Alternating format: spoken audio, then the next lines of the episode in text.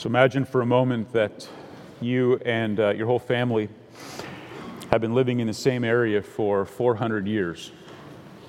Your parents and grandparents and your great-grandparents and all the way back have told you stories about how your God provided for you in that area by giving you the best of the land of Egypt, and that you were able to grow crops, uh, you were able to raise animals, uh, you were able to live uh, beside the streams of water that flowed out from the Nile River before emptying out into the sea. And every year, like clockwork, they would flood and it would cover your fields with all the fertilizer and all the water that it needed. And you were basically living in abundance, and, and you were with a people that were flourishing and, and prospering. And then all of a sudden there's a political change, and the people that used to give you free access to everything so that you could do really well financially and, and raise your families in a comfortable way, all of a sudden they're turning against you. And, and all of a sudden uh, they begin taking away your liberties just one at a time. And then before you know it, you've got no freedoms at all. And now they're beginning to force you to work for them. And as things get progressively worse, not only do you have to work for them, uh, but they're actually taking away all of your rights, and you become their property. You become their slaves. And they begin working you into the ground. But yet, because God is with you, your people keep prospering. And, and so they begin to ratchet things up a little bit, and, and they tell the people who are responsible for delivering the babies in your town to actually kill the male children uh, when they're born. And when that doesn't work, they actually tell the people who are living around you that they are to be responsible to join in on this, and if they find a male child of your people, that they are to throw him into the Nile. And then, in the midst of this terrible situation where you're beginning to lose everything that for hundreds of years had been the, the very fabric, the basis for your existence, out of nowhere, this guy comes out of the wilderness who used to be in that political regime. He, he used to be one of, one of them. He's an insider. In fact, for forty years, he was raised as one of the children of Pharaoh himself. I mean, this guy was as Egyptian as it gets. This is a guy who... Uh, knows the language, not only of the Hebrew people, but also of the Egyptian people. He's, he's a guy who could read, who could write. He was trained up in political uh, knowledge. He had, he had uh, military strategy that he was instructed in. Now, this is a guy who, if you were to look at him, had everything that you would need in a, in a human political savior, and he shows up, and he says, I'm one of you. In fact, I am one of you. I'm a Hebrew, and I've got a plan for delivering you out of this place. And you have no natural recourse except to believe him, because he's everything you were hoping for. I mean, he is the promised one. And so you get called in by Pharaoh, and he tells you that as a consequence of all of this talk about somehow liberating these people that Pharaoh owns, he is going to actually make your labor even harder. He's going to make your trials even more severe. He's going to strip you of even what little liberty remained. And essentially, because of the way it's all sorted out here in terms of the work, he is going to work you to death. So if you're a man, this is how you're hearing it, is that my prospects going forward is basically to be worked to death. And as a result, you now look at this Savior, this guy Moses, and you realize that he has actually made things a lot worse for you, not better. And in fact, while you're still doubting him, God does these miraculous works through him, and one by one, God shows up to actually do something that is so visible and so dramatic that everybody understands what he's doing. He is systematically, one by one, picking off the gods of the Egyptians. And he is bringing plagues and curses onto the land that prove that he is the God of that land. And if you were growing up in those days, you would understand what this meant, because your understanding of the gods went like this. There were lots and lots of different gods, and all those gods had a particular plot of land that they were responsible for, and if you were to move on to their land, you had to do what they expected in order for them to stay in a, you know, a good relationship with you. And out of nowhere, this God comes along who says, I own all the land. And by the way, my direct context is not so much with a land, but with a people. I've even got my own people. That was, that was radically different. Gods didn't have people. But now you've got a God who's got a people and a God who is invisible. And that is the God that not only does this massive work in the nation of Egypt, but then he also brings his people out.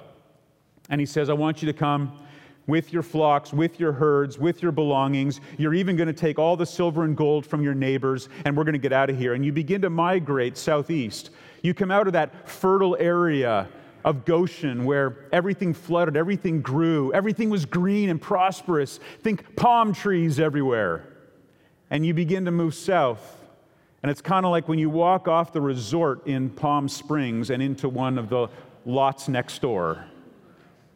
And there's just nothing. There's some scrub brush and snakes. And it's so hot that you can feel it. It burns your eyes just to look around. You can't even take your sandals off because the ground is so hot, it just burns your feet. And more and more, they're, they're migrating into that kind of territory, no food, no water, and they find themselves under a very garrison of the Egyptian army. They're looking down on them from a watchtower, and the only thing opposite them is the Red Sea. And all of a sudden, Pharaoh changes his mind. He releases six hundred of his most finely trained warriors on chariots, plus all the other chariots he had in inventory, and they head down to destroy you and bring you back. And this incredible event is occurring, and right before they're able to actually overwhelm you, God himself shows up in this pillar of cloud, pillar of fire, and he positions himself between you and the Egyptian army. He opens up the Red Sea so that you can walk across it on dry land.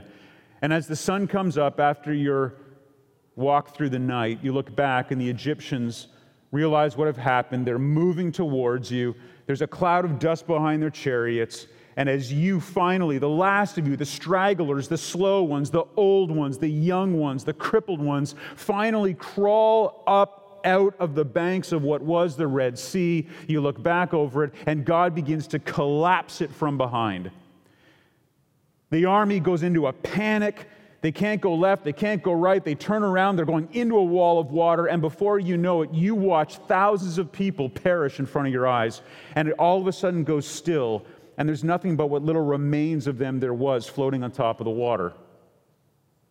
At this point, God tells you to turn and keep walking, and you move into the desert. You're traumatized. I mean, you've moved from your homeland. You've moved away from everything that you knew as prosperous. You've come out of the hands of your oppressor, only to go into a wilderness and see God wipe them off the face of the earth by drowning them in the sea. Your mind is filled with all sorts of events and the, the chaos of it all, and you can't really process it. And he moves you into a place where there's no food, no water, and by a miracle, he brings up quail in the evening. In the morning, he puts this dew that turns into sort of a flaky bread called manna in the morning, and he gives you water from the most unexpected sources. Well, at this point, we've come through the first several chapters of Exodus. At this point, we have seen that God is the great deliverer, that God is the great redeemer. But now, this rescued and liberated and delivered but traumatized people are together in the desert, in the wilderness, and they're right up against something called Mount Sinai. And they're in the southern part of the peninsula of modern-day Egypt, and they are wondering what God has next for them. Because he's called them in together here, and they sense that he is about to move again. Now, up until this point, he's provided for them. They have food, they have water. Uh, it's now probably mid-July. It's the hottest time of the year. And what we see beginning in chapter nineteen is the next phase in the unfolding of this amazing book of Exodus. The first message we looked at, we called deliverance. The second one was redemption. And now here we are at the third today from chapter nineteen through twenty-four, and we're going to call that covenant. So if you have your Bibles, open up to Exodus chapter nineteen. And here we're going to meet our people again. And the main argument of this text is that Yahweh relates to his people through a just and compassionate covenant. God relates to his people through a just and compassionate covenant. He's going to do something that was not uncommon in those days in terms of a relationship between a deity and people, but he is going to do it in a way that it's never been done before. It's been three months since you left Sinai. Oh, it's been three months since you left Egypt. You're now at Mount Sinai, and it is, at this moment, the darkest night of the entire month. Exodus nineteen, verse one, opens that on the third new moon, after the people of Israel had gone out from the land of Egypt, on that day they came in to the wilderness of Sinai. The new moon was the non-moon. The new moon is the opposite of the full moon. The new moon is when you look up in the sky and there is no moon, and the stars don't really provide very much light. And so into this, the darkest of nights, the people arrive at the foot of Mount Sinai. Now, now just to give you some maybe geographic uh, context here, uh, when they use the word mountain, it, it's not necessarily what you and I might think of as a mountain.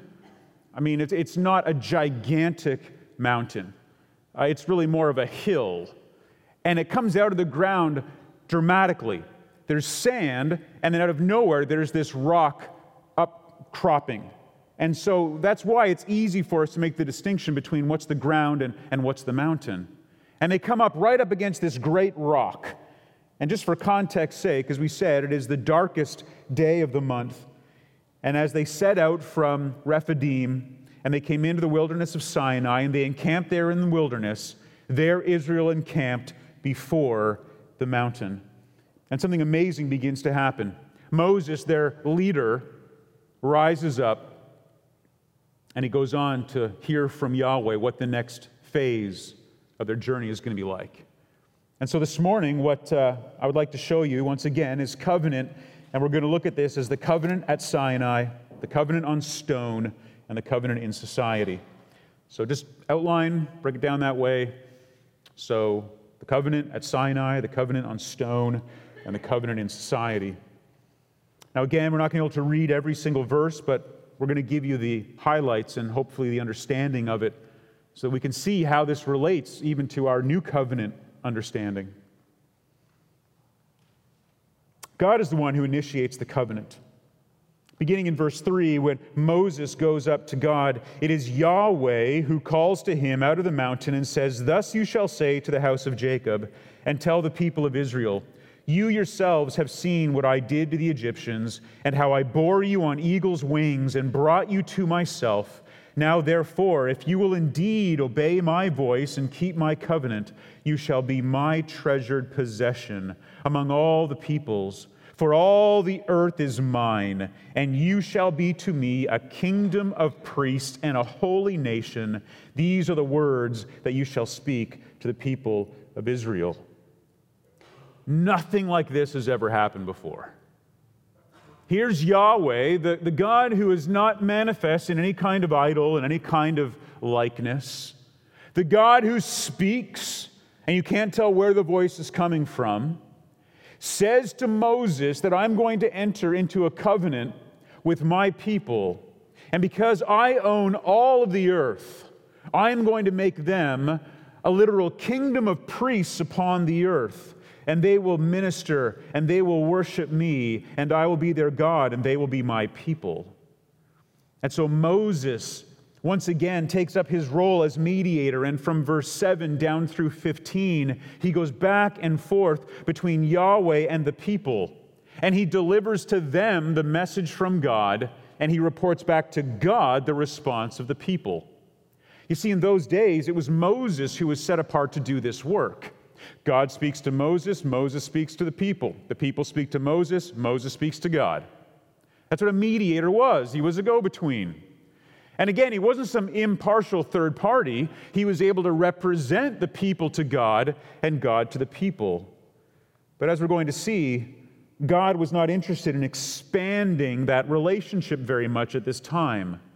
In fact, if you look at verse sixteen, he says, "On the morning of the third day, there were thunders and lightnings and thick cloud on the mountain, and a very loud trumpet blast, so that all the people in the camp trembled.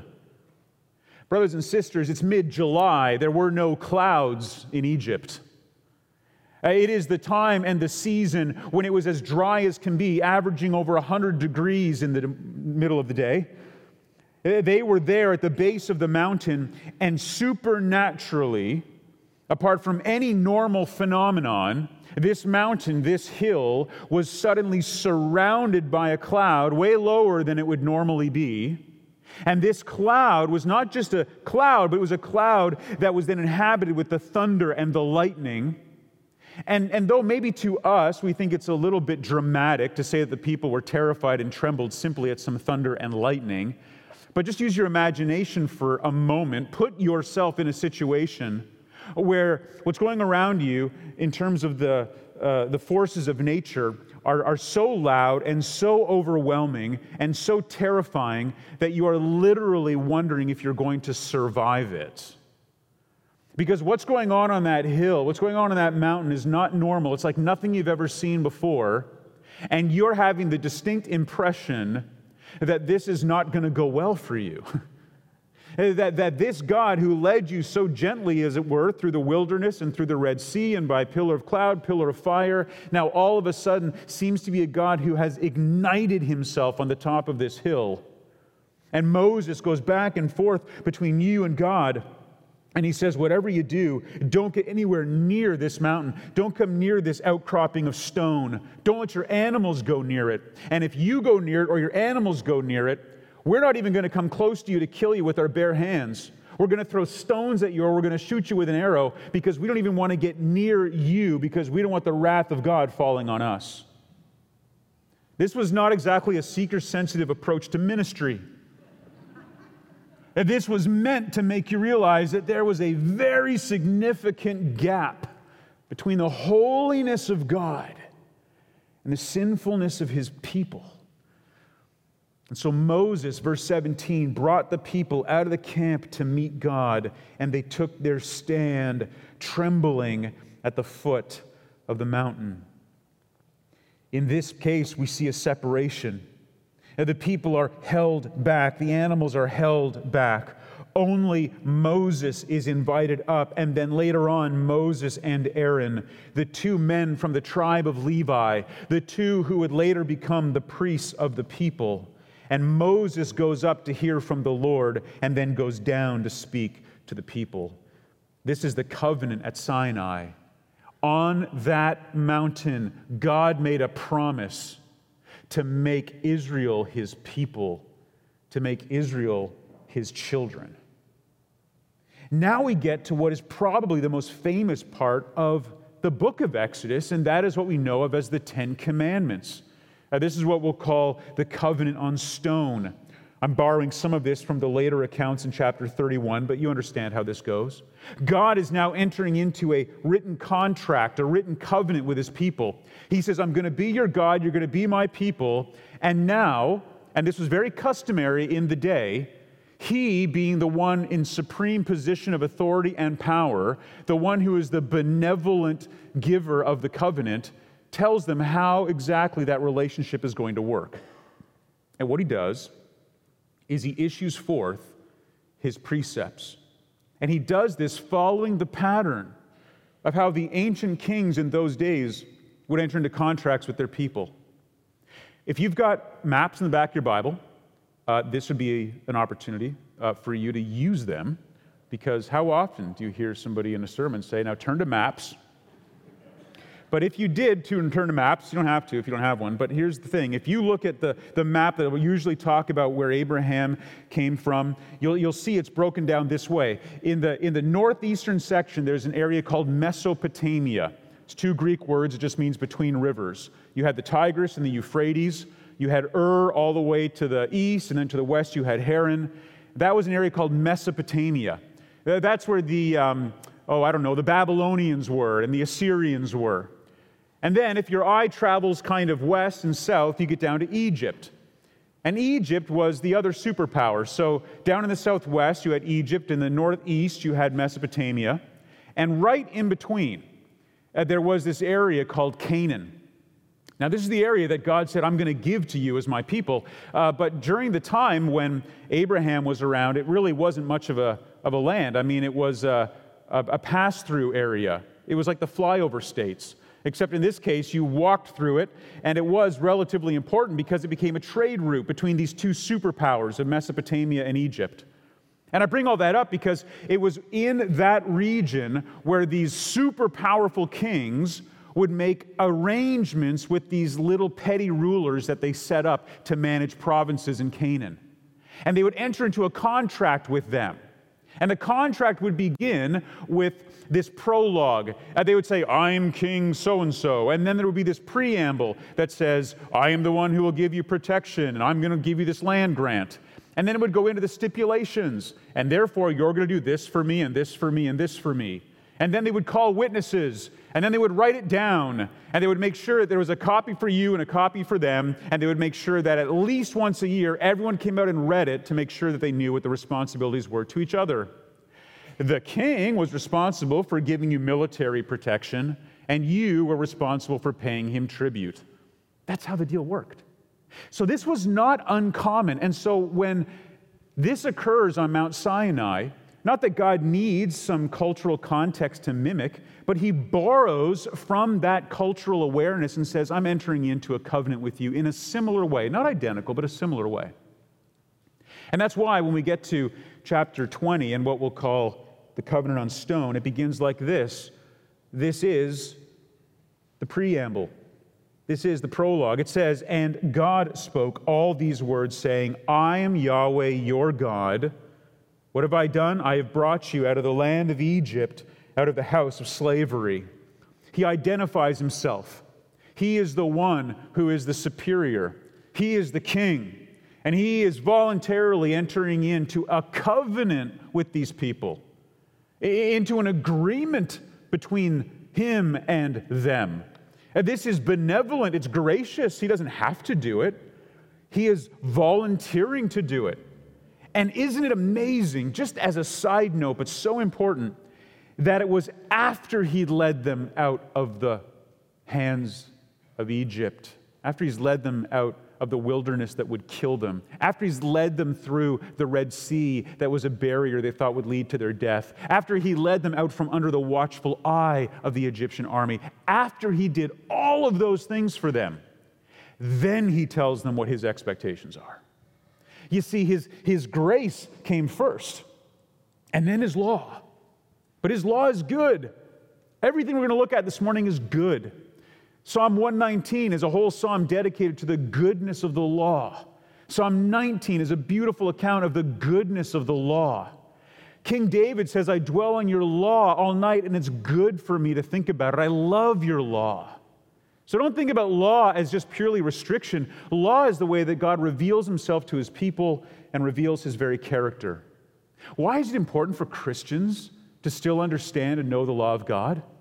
Not because we are subject to it the way that the Israelites were in the specific ways, be it the civil and ceremonial laws, but because it reveals the heart of God. It's his nature. It's his character. You see what he's like in the laws that he gives. And, and we're going to see this happen, not only in the law that he's going to give later on stone, but even in the way that that plays out in everyday life.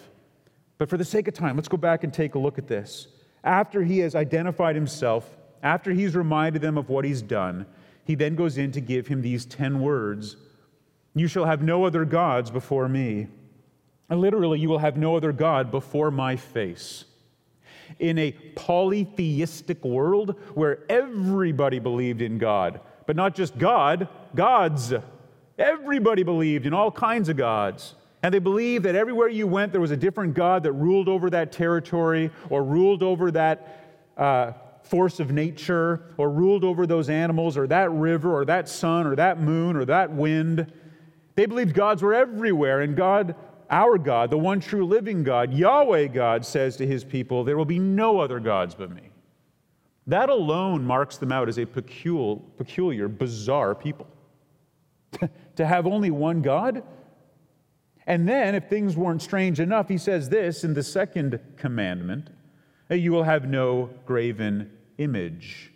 You will not make for yourself any likeness of anything that is in heaven above, on the earth, beneath the earth, or that is in the water under the earth. You shall not bow down to them and serve them, for I, Yahweh your God, am a jealous God, visiting the iniquity of the fathers on the children to the third and fourth generation of those who hate me, but showing steadfast love to thousands of those who love me and keep my commandments. He says, you're not going to have any graven images. You're not going to be allowed to take God and make a pocket-sized version of him to carry around. You're not going to be allowed to take the invisible God and make him visible.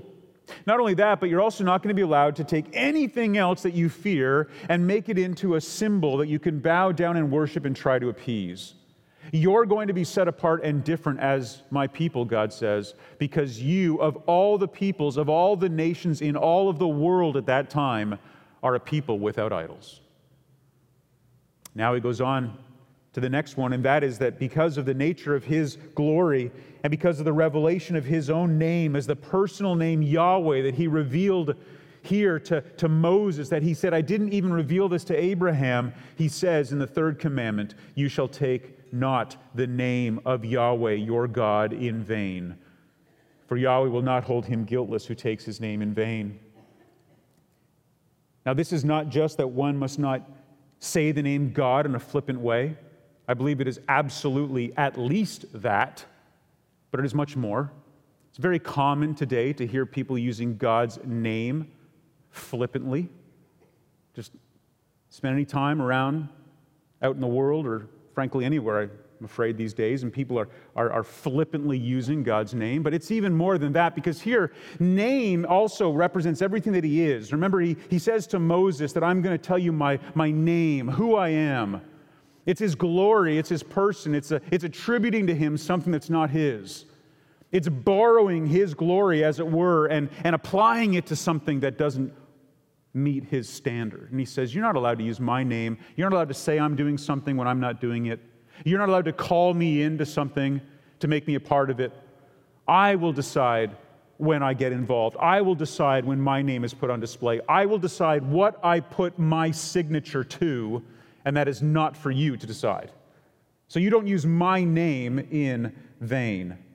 And then the fourth, and these really comprise the ones most specifically focused on how one responds to God himself, and that is the Sabbath day. He says, remember that Sabbath day, that seventh day, to keep it sanctified, to keep it set apart. Six days you will labor and do all your work, but on the seventh day, the Sabbath day, is to Yahweh your God. On it you will do no work, not you, your son, your daughter, your servant, your female servant, your livestock, your sojourner who is within your gates. Do you get the idea here? This is comprehensive. Even your animals got a Sabbath rest. For in the six days Yahweh made the heavens and the earth, the sea, and all that is in them. And he rested on the seventh day. Therefore Yahweh blessed the seventh day, the Sabbath day, and he made it holy. It's very interesting uh, to go back to the Genesis account at the very beginning and to see which days the Lord blessed and how, or which groups he blessed and how, and the fact that of all the days, only the Sabbath day is the day that was blessed, the one that was set apart as the, the culmination of creation. That sanctified day that they were to honor. It meant that you rested on that day. Your servants rested, your animals rested, and even the sojourner. You realize that when the uh, Israelites came out of Egypt, they didn't come out alone. They didn't come out just as Israelites. There was a mixed multitude, the scripture says. It's the word Arab in Hebrew. It's a, it's a mixed group of people. There may even have been Egyptians who saw what was going on and, and said, we want to follow you. We believe that your God is the true God. And so there were people there who were not Israelites. And even those people had to take the Sabbath day, and it had to be a day of rest for them. So it was monotheism, no other God, no idolatry, no misusing of God's name and his glory, and a setting apart of the special day that he created. Then you move to the family relationships, and that's the fifth commandment, and that is to honor your father and your mother. And it is, as we know, the first commandment that comes with a promise that your days may be long in the land, and that Yahweh your God, that Yahweh your God is giving you. And there was an expectation not only in your relationship to God, as we saw in the first four, and your relationship to your neighbor, which we'll see in six through ten, but also your relationship to your family. In fact, early on, some of the, the first civil laws that are established are drawing lines about what children are allowed to do and not allowed to do, especially as it relates to honoring their parents. You see, Yahweh was establishing a, a, a structure within society that said the very core of it, the very nucleus of it, is a properly functioning family where you have a husband and a wife and you have children who honor and obey their parents. And so this is one of the commandments that he gives. And with it comes a promise that if you do do this, that, that things will go well with you, that life in general, as a general rule, will go well with you. And now he turns his attention in six through ten to talk about your neighbor. You are not allowed, thou shalt not murder. Now this is a word in the Hebrew that would have caused death to anybody through carelessness, through negligence, through intentional harm. You're going to see that there are laws established later on that if you kill somebody because you're irresponsible, that your life is expected to be taken from you. You are not allowed to kill. You must preserve and protect life. You are not allowed to commit adultery. The covenant between husband and wife is to be honored and protected and respected. You are not allowed to steal. You cannot take something that is not yours and abuse the property rights of others. You are not allowed to bear false witness. Now I'm going to pause for a moment to clarify this, lest there be any misunderstanding. Uh, this is not just saying you cannot lie. Now, you're not allowed to lie either, but that's not exactly what the Ninth Commandment is saying. The Ninth Commandment is saying that you are not allowed to engage in a conspiracy against somebody else where you say that you saw something that you really didn't see or heard something you really didn't hear. You're not allowed to be that other witness in the two or three witnesses necessary in order to convict somebody of a crime that could lead to their death.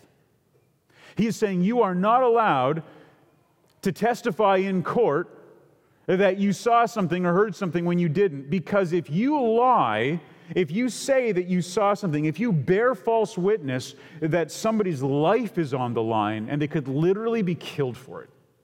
And he says that is not going to be an acceptable part of the way that this covenant community functions. And then finally, you're not allowed to covet. I love the way that he goes into such detail here. Why? Because I think that you and I have hearts that are prone to coveting. Would you all agree with that? And isn't it wonderful to see that things haven't really changed? He says here that you're not allowed to covet your neighbor's house. Now, in those days, they were all living in tents in the wilderness. There really wasn't that much to covet, but I guess somebody had a much nicer tent than somebody else. I don't know. I've never been camping, but imagine, I guess, that you were camping. Um, I know that for some of you, that's a voluntary season of homelessness that you engage in for whatever reason. I don't quite understand why, but I don't know. Imagine, imagine, oh, I know, the oh, the whoa, oh. Enough. It's this. And yet every time they come back, all I hear is, oh, this happened, and this happened, and this flooded, and then and the bears ate our food, and we blew away, and the tents ripped up, and then and I go, yeah, exactly. So you're out there doing that in your tent, and, and then like somebody rolls up in like one of those gleaming Airstream, they call them land yachts. I'm like, that's my kind of camping. Anything called a yacht, I'll, I'll consider that. That sounds like a stupid illustration, but listen, there was coveting that went on. I don't know what the differences were between the homes that people had in the wilderness, but you understand how God is, he is forecasting as to what things are going to be like in the future when you do go into a place where there are homes. And your heart is naturally inclined towards wanting something that someone else has, to thinking they've got it better than you, that you deserve what they have. And you start not only to wish that you had what they had, you start to grumble against God for what you have, and then you put yourself in a very precarious position where your sinful tendency can lead all the way to committing some heinous acts and crimes against those that you're jealous of or envy. And he says, you are not to covet. You are not to covet your neighbor's house. You're not to covet your neighbor's wife. You're not to covet his male servant or female servant, his ox or his donkey, or anything that is your neighbor's. He opens it up to, to broadly speaking, anything your neighbor has, you're not allowed to covet it. Now, in our day and age, of course, some of these things don't relate directly to us. Most of us don't even have a neighbor who owns an ox.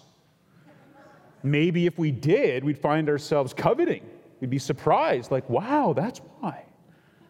I mean, you go out in the morning, you're like, that is such an amazing ox. Like, I wish I had one of those. But listen, the ox was used and the donkey was used for different things in the area of farming. It was like having a tractor and having a Jeep. I mean, like, you could do an amazing amount of work on the land if you had these animals. They were the big farm equipment of the day. If you had people that served you as servants, uh, as slaves that you owned, you get a lot more done. You could farm a lot more land. You could have a lot more produce. You can imagine why there would be some, some jealousy going on, and God says none of it. You cannot covet any of these things. And he reiterates these ten commandments. And he says, they will be for my people, the guiding stipulations, the law, as it were, for them. The moral law of God that communicates his heart and his nature. They would later be copied down, one for the people and one for God. They would be read publicly. There would be witnesses. God says, I'm going to call heaven and earth to bear witness to this. And for those of you who obey, there will be blessings. And if you don't, there will be curses. And once again, we see the mediation of Moses. Verse eighteen through twenty-one, it is Moses who goes back and forth with this. And then in verse twenty-one, the people stood far off while Moses drew near to the thick darkness where God was. Now we enter into a section here under this idea of covenant on stone. And I understand it's not exactly a perfect fit, but what you're going to see here is the covenant code. Uh, this is the actual unfolding of the covenant really within society. It's a bit of a bridge between the two points. And we see that in verses twenty-two down through twenty-six. And the one thing I want to draw out from you here is something that maybe you haven't noticed before. He says in verse twenty-two, and Yahweh said to Moses, thus you shall say to the people of Israel. So you're talking to the Israelites, and you're telling them, you have seen for yourselves that I have talked with you from heaven. So I believe that those ten commandments, this is before they were written down, these Ten Commandments were given by God from heaven in the hearing of the people so that they all knew this came directly from him. There wasn't even a risk that Moses would somehow forget something or misinterpret it. It is God speaking directly to the entire nation when he gives them those laws, when he gives them those commandments. And he reminds them of that here at the very end of the section. And so now we go from here.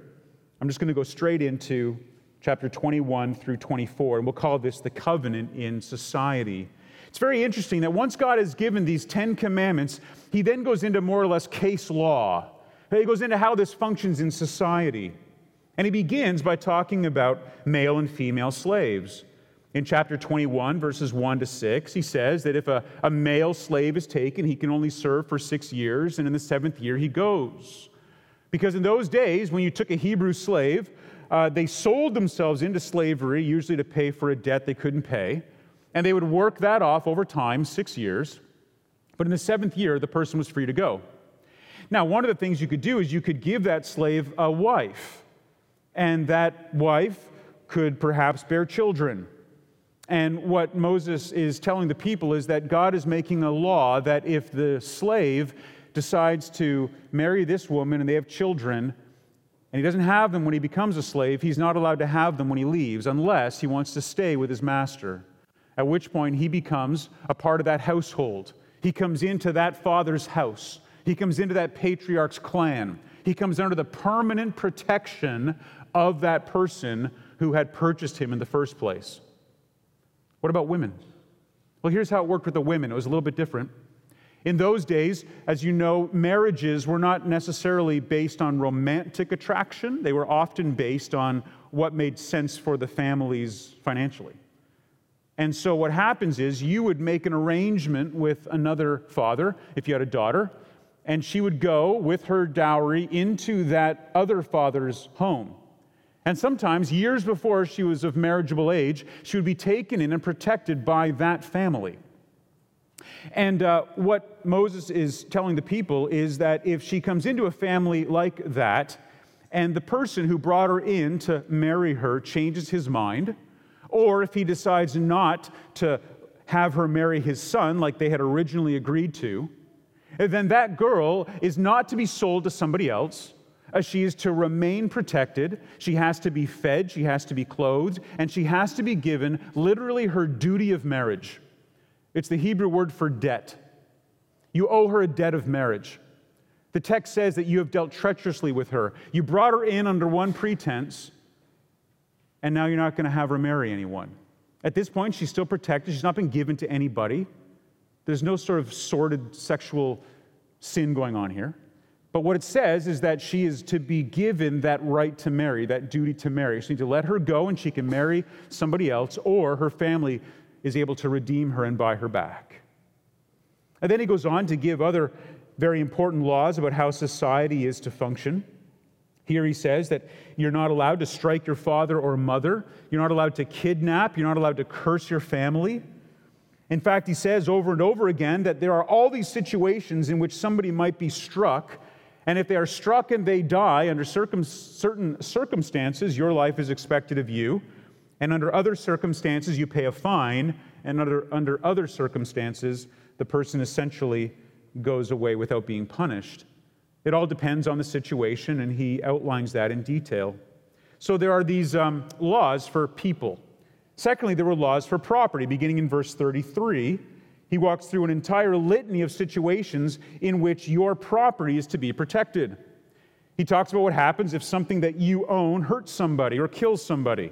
He talks about what happens if something that you own is stolen by somebody.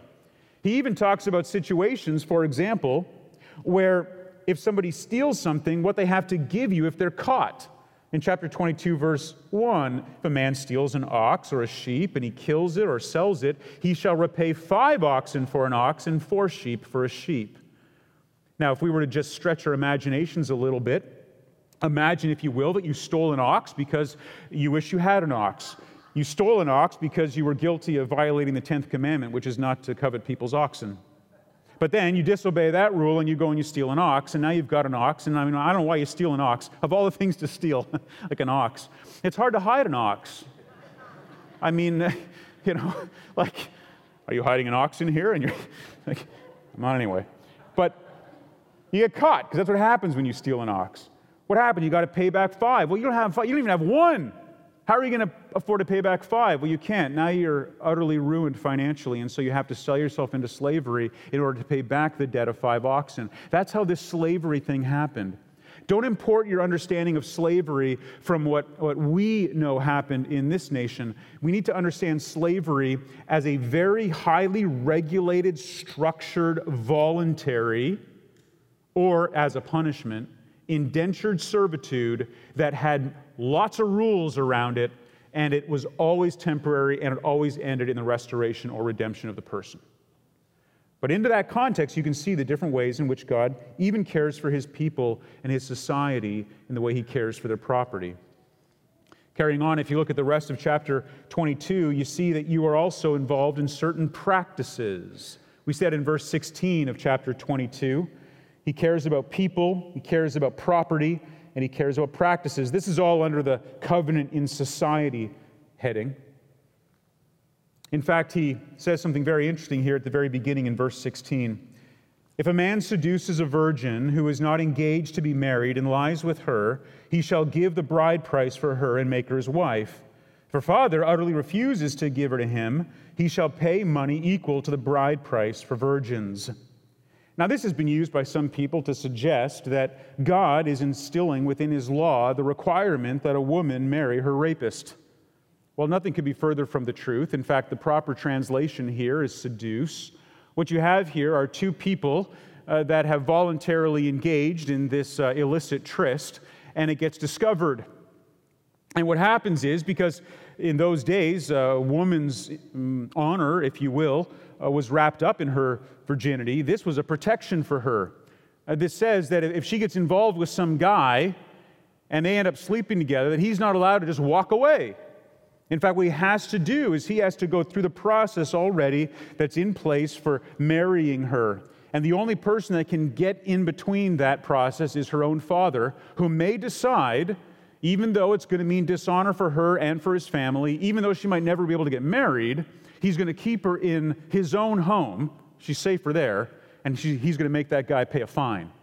It's amazing how all throughout this case law, God shows his direct and specific care for the vulnerable. If you take nothing else away from this section of Exodus, notice his direct and specific and intentional and lavish care for the vulnerable. Obviously, carrying on in society, you can't have sorcerers, you can't have people sleeping with animals, you can't have people sacrificing to other gods. Those people are all put to death. But notice, you've got to protect the sojourner, the, the alien. Verse twenty-two, the widow, the fatherless. Verse twenty-five, if you lend money to somebody, you're not allowed to charge interest. And God is so concerned that even the person who's in financial distress, if they borrow money from you and you begin to extract from them some unfair uh, return, that when they cry out to God, God will hear them and God will be compassionate to them and he will turn on you. You are not allowed to revile God or curse a ruler, verse twenty-eight. You are not to delay in paying what you owe him in terms of tithes. Verse thirty-one, you consecrate everything to God that he requires of you, that you don't eat the flesh of anything that is torn by beasts in the field. You throw it to the dogs. You're not allowed, verse one of chapter twenty-three, to lie in court. You're not allowed to be impartial to poor people when you take them to court, verse three. Uh, you are even to do kind things to your enemy. It's one thing if you see your friend's oxen or his donkey going astray, but maybe you might be tempted to think if it's your enemy's oxen or your enemy's uh, donkey wandering away, it got loose, it's wandering off into the wilderness to get eaten by wild animals, you might be tempted to just kind of watch it go. You might be in te- tempted to kind of like just snicker and say, serves you right. And just watch the donkey walk away. But no, he says, even in this case, with your enemy, you need to show kindness. You need to retrieve that thing and give it back to him. You care for the poor again in verse six. You're not going to pervert justice that is due to the poor in their lawsuit. Verse eight, you're not to be compromised by bribes. Verse nine, you're not allowed to oppress the sojourner, the aliens, the ones who are not Israelites. Why? Verse nine, because you were sojourners in the land of Egypt. Your empathy should come through. You know what it's like to be a slave. You know what it's like to be oppressed. Therefore, you don't do that to others. Several laws about the Sabbath are then given in chapter twenty-three, verse ten. More specifically, look at verse fourteen. He talks about the specific feasts they were to keep. There was the feast of unleavened bread, verse fifteen. There is the Feast of Harvest, verse sixteen. That was really the first fruits that, that come in. And then there was the Feast of the Full Harvest, the ingathering. These are three times a year that all of your males appear before Yahweh God. They give him the honor for everything that he has allowed them to produce. He says in that time that you do not offer anything that is leavened. You merely bring the blood of the sacrifice. You bring the best of your first fruits. And then he wraps this up with a very important statement in verse nineteen. You shall not boil a young goat in its mother's milk. Now, I know you all know what that means, so I don't mean to insult you by trying to define that. Truthfully, I haven't got any idea what that means. Um, I've read, I think, an adequate amount. I think I've, I've done my duty in terms of research on this. There seems to be widespread um disagreement over what this means in various theories. The simplest way to look at it, in the context, remember your context is critical, uh, in the context of this, it's being written to people at that time entering into the land of Canaan in the context of feasts and festivals. And so I think the best understanding of this is that it was a pagan practice that was um, common in, in the festivals to the false gods. And, and Yahweh is saying, don't engage in that. Don't do anything that would remind you of the sort of festivals that were uh, celebrating false gods. Now, in verse twenty of chapter twenty-three, really through the end of twenty-four, we have a little bit of shift of focus here. And I'm just going to touch on this before we conclude, but this is so fascinating. I want you to see Christ. Look at verse twenty. Behold, I send an angel before you to guard you on the way and to bring you to the place that I have prepared. Pay careful attention to him and obey his voice. Do not rebel against him, for he will not pardon your transgression, for my name is in him. Yahweh says, I am in him. He is in me. He has the power to redeem. Uh, this is once again a, a reference to the, the pre-incarnate Christ. He is the one who is with them. His angel, his messenger, his sent one goes forth. We've seen him earlier called the, the angel of Yahweh. He is the messenger of the Lord's army. He is the one who will fight your battles and allow you to serve Yahweh your God. He tells them over and over again that they will go into this land and they will secure it. And even in God's wisdom, I love how he says in verse twenty-nine of chapter twenty-three, I will not drive out all these foreign nations from before you in one year, lest the land become desolate and the wild beasts multiply against you. Little by little, I'll drive them out from before you until you have increased and possessed the land. Isn't that gracious of the Lord? He says, even though there's two million of you, you're not enough to take over all the land I'm going to give you. So I'm going to give it to you in phases. And as you grow as a people, I'm going to give you a little bit more, a little bit more, a little bit more. So you don't rush in and take over everything, and then you're not populous enough to care for it. He's going to care for them every step of the way. And then he says, you must remember, you shall make no covenant with those people who are there or their gods. And then in chapter twenty-four, this covenant is once again confirmed. Moses, Aaron, Nadab, Abihu, the seventy elders of Israel, they are the ones that are called together. And God writes down these words through Moses in a book, verse four. All the words of Yahweh were written down so that there would be a record of what they had agreed to. And a sacrifice is made, and an offering before Yahweh. And verse seven, he, being Moses, took the book of the covenant and he read it in the hearing of the people. This was all understood. This was the normal pattern. When the king and the people entered into an agreement, his representative would therefore stand in front of them and he would, he would read out the agreement so that the people knew what to expect of their king and what their king expected of them. We spent a lot of time focusing on what the king expects of them, but just bear this in mind. The Israelite people during their time of wilderness wanderings will on more than one occasion literally stand up and demand that God fulfill his covenant to them. Why are we perishing? Why is our enemy surrounding us? Why are we failing? You owe it to us to protect us because you said you would when you entered into the covenant. That's how binding this covenant is. And we're going to see that unfold in the rest of the book of Exodus. But here it is, read for them, confirmed. Stone copies are made. Chapter twenty-four, verse twelve, Yahweh said to Moses, come up to me on the mountain and wait there, that I may give you the tablets of stone with the law and the commandment which I have written for their instruction. In the old days, you didn't write on stone. In the old days, you wrote on clay when it was soft, and then you fired it up, and then it became a tablet. And God says, I'm going to give you something stone that I've written with my own finger, and I'm going to give you two copies, one for you, one for me, all Ten Commandments written on both. And the one copy was to go where the people could see it every day where they came in to worship, and the other was to be kept with the king who made the treaty. And the irony of this is that God keeps both, because God is both the one who made the treaty and the king of the people who are making the treaty with him. You see, it's all around him. He is the one who made it. He is the one who's going to cause his people to keep it. But this section wraps up with this very important statement. Then Moses went up on the mountain, and the cloud covered the mountain. And the glory of Yahweh dwelt on Mount Sinai. And the cloud covered it six days, and on the seventh day he called to Moses out of the midst of the cloud. Now the appearance of the glory of Yahweh was like a devouring fire on the top of the mountain in the sight of the people of Israel. It's like the mountain was on fire. It was just, it was like it was going to incinerate anything that was up there. The people look up and say, there's no hope that he's going to survive this. And God, out of that, calls Moses up. And Moses enters into the cloud, and he went up on the mountain, And Moses was on the mountain forty days and forty nights. Moses is going to be up there hearing from the Lord the details of what is going to be required in order for him to manifest his presence with them. Moses will be up there forty days and forty nights.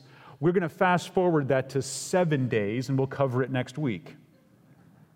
But we're going to see what he learned up there when we gather together again and talk about what it means for God to have his presence with his people. But before we do that, we need to see Christ in this. How is this fulfilled? In Matthew chapter twenty-six, verses twenty-seven to twenty-nine, just listen. Now as they were eating, Jesus took the bread, and after blessing it, broke it and gave it to the disciples. And he said, "Take, eat, this is my body." And he took a cup, and when he had given thanks, he gave it to them, saying, "Drink of it, all of you, for this is my blood of the covenant." Same words used by Moses. This is the blood of the covenant, which is poured out for many for the forgiveness of sins. Jesus says, in the days of Moses, he took some of the blood and he threw it against the mountain, and he took some of the blood and he threw it against the people. And Jesus is saying, that was my blood. That was looking forward to my blood of the covenant. I am the one being sacrificed for you. I tell you, I will not eat again of the fruit of the vine until that day when I drink it new with you in my Father's kingdom. That was the context in Jesus' day. What about in the early church? What did preachers do with this text? Did preachers in the early church in the first century to their Greek and Gentile hearers go back into the Old Covenant and try to explain to them with detail every single facet of Old Testament history? Did they spend all their time trying to make sure they fully understood the specific nature of the Old Covenant and how it related? Or did they go back and say, let me show you what all of that was pointing to. Let me show you the fulfillment of Exodus. What was Exodus pointing to? Why does it matter? What's the point? The answer is that they did that. They wanted you to see it. And in one of the earliest sermons that we have in the Bible, the writer of Hebrews says this in chapter nine, verses eleven through twenty-two. But when Christ appeared as a high priest of the good things that have come, then through the greater and more perfect tent, not made with hands, he entered once and for all into the holy place, not by means of the blood of goats and calves, but by the means of his own blood, thus securing an eternal redemption. For if the sprinkling of defiled persons with the blood of goats and bulls and with the ashes of a heifer sanctifies from the purification of the flesh, how much more will the blood of Christ, who through the eternal Spirit offered himself without blemish to God, purifying our consciences from dead works to serve the living God? Verse twenty-two, indeed, under the law, almost everything was purified with blood, and without the shedding of blood, there is no forgiveness of sin. And then, later on in the same sermon, Hebrews chapter twelve, beginning in verse eighteen, for you have not come to what may be touched, a blazing fire and darkness and gloom and tempest and the sound of a trumpet and the voice of whose words made the hearers beg that no further message be spoken to them. Who is he speaking about there? These children of Israel at Mount Sinai. He's reaching back to that moment. And he is causing his readers to, to think about what it was like for those people. And he says to them, by the grace of God and the mercies of Christ, that's not you today. He says to them, in order to put them in their proper context, for they could not endure the order that was given. If even a beast touches the mountain, it shall be stoned. Indeed, so terrifying was the sight that Moses said, I tremble with fear. But you have come to Mount Zion and to the city of the living God, the heavenly Jerusalem, and to innumerable angels in festal gathering, to the assembly of the firstborn, who's enrolled in heaven, and to God, the judge of all, and to the spirits of the righteous made perfect, and to Jesus, the mediator, the better Moses, the mediator of a new covenant, and to the sprinkled blood not of bulls and goats, but of his own blood that speaks a better word than the blood of Abel. And then that sermon, wrapping up in a way that could never be said better. The benediction, and may it be ours as we wrap up our time together in God's Word this morning. Hebrews thirteen, twenty and twenty-one. Now may the God of peace, who brought again from the dead our Lord Jesus, the great shepherd of the sheep, by the blood of the eternal covenant, equip you with everything good that you may do his will, working in us that which is pleasing in his sight, through Jesus Christ, to whom be glory forever and ever. And all God's people said, amen.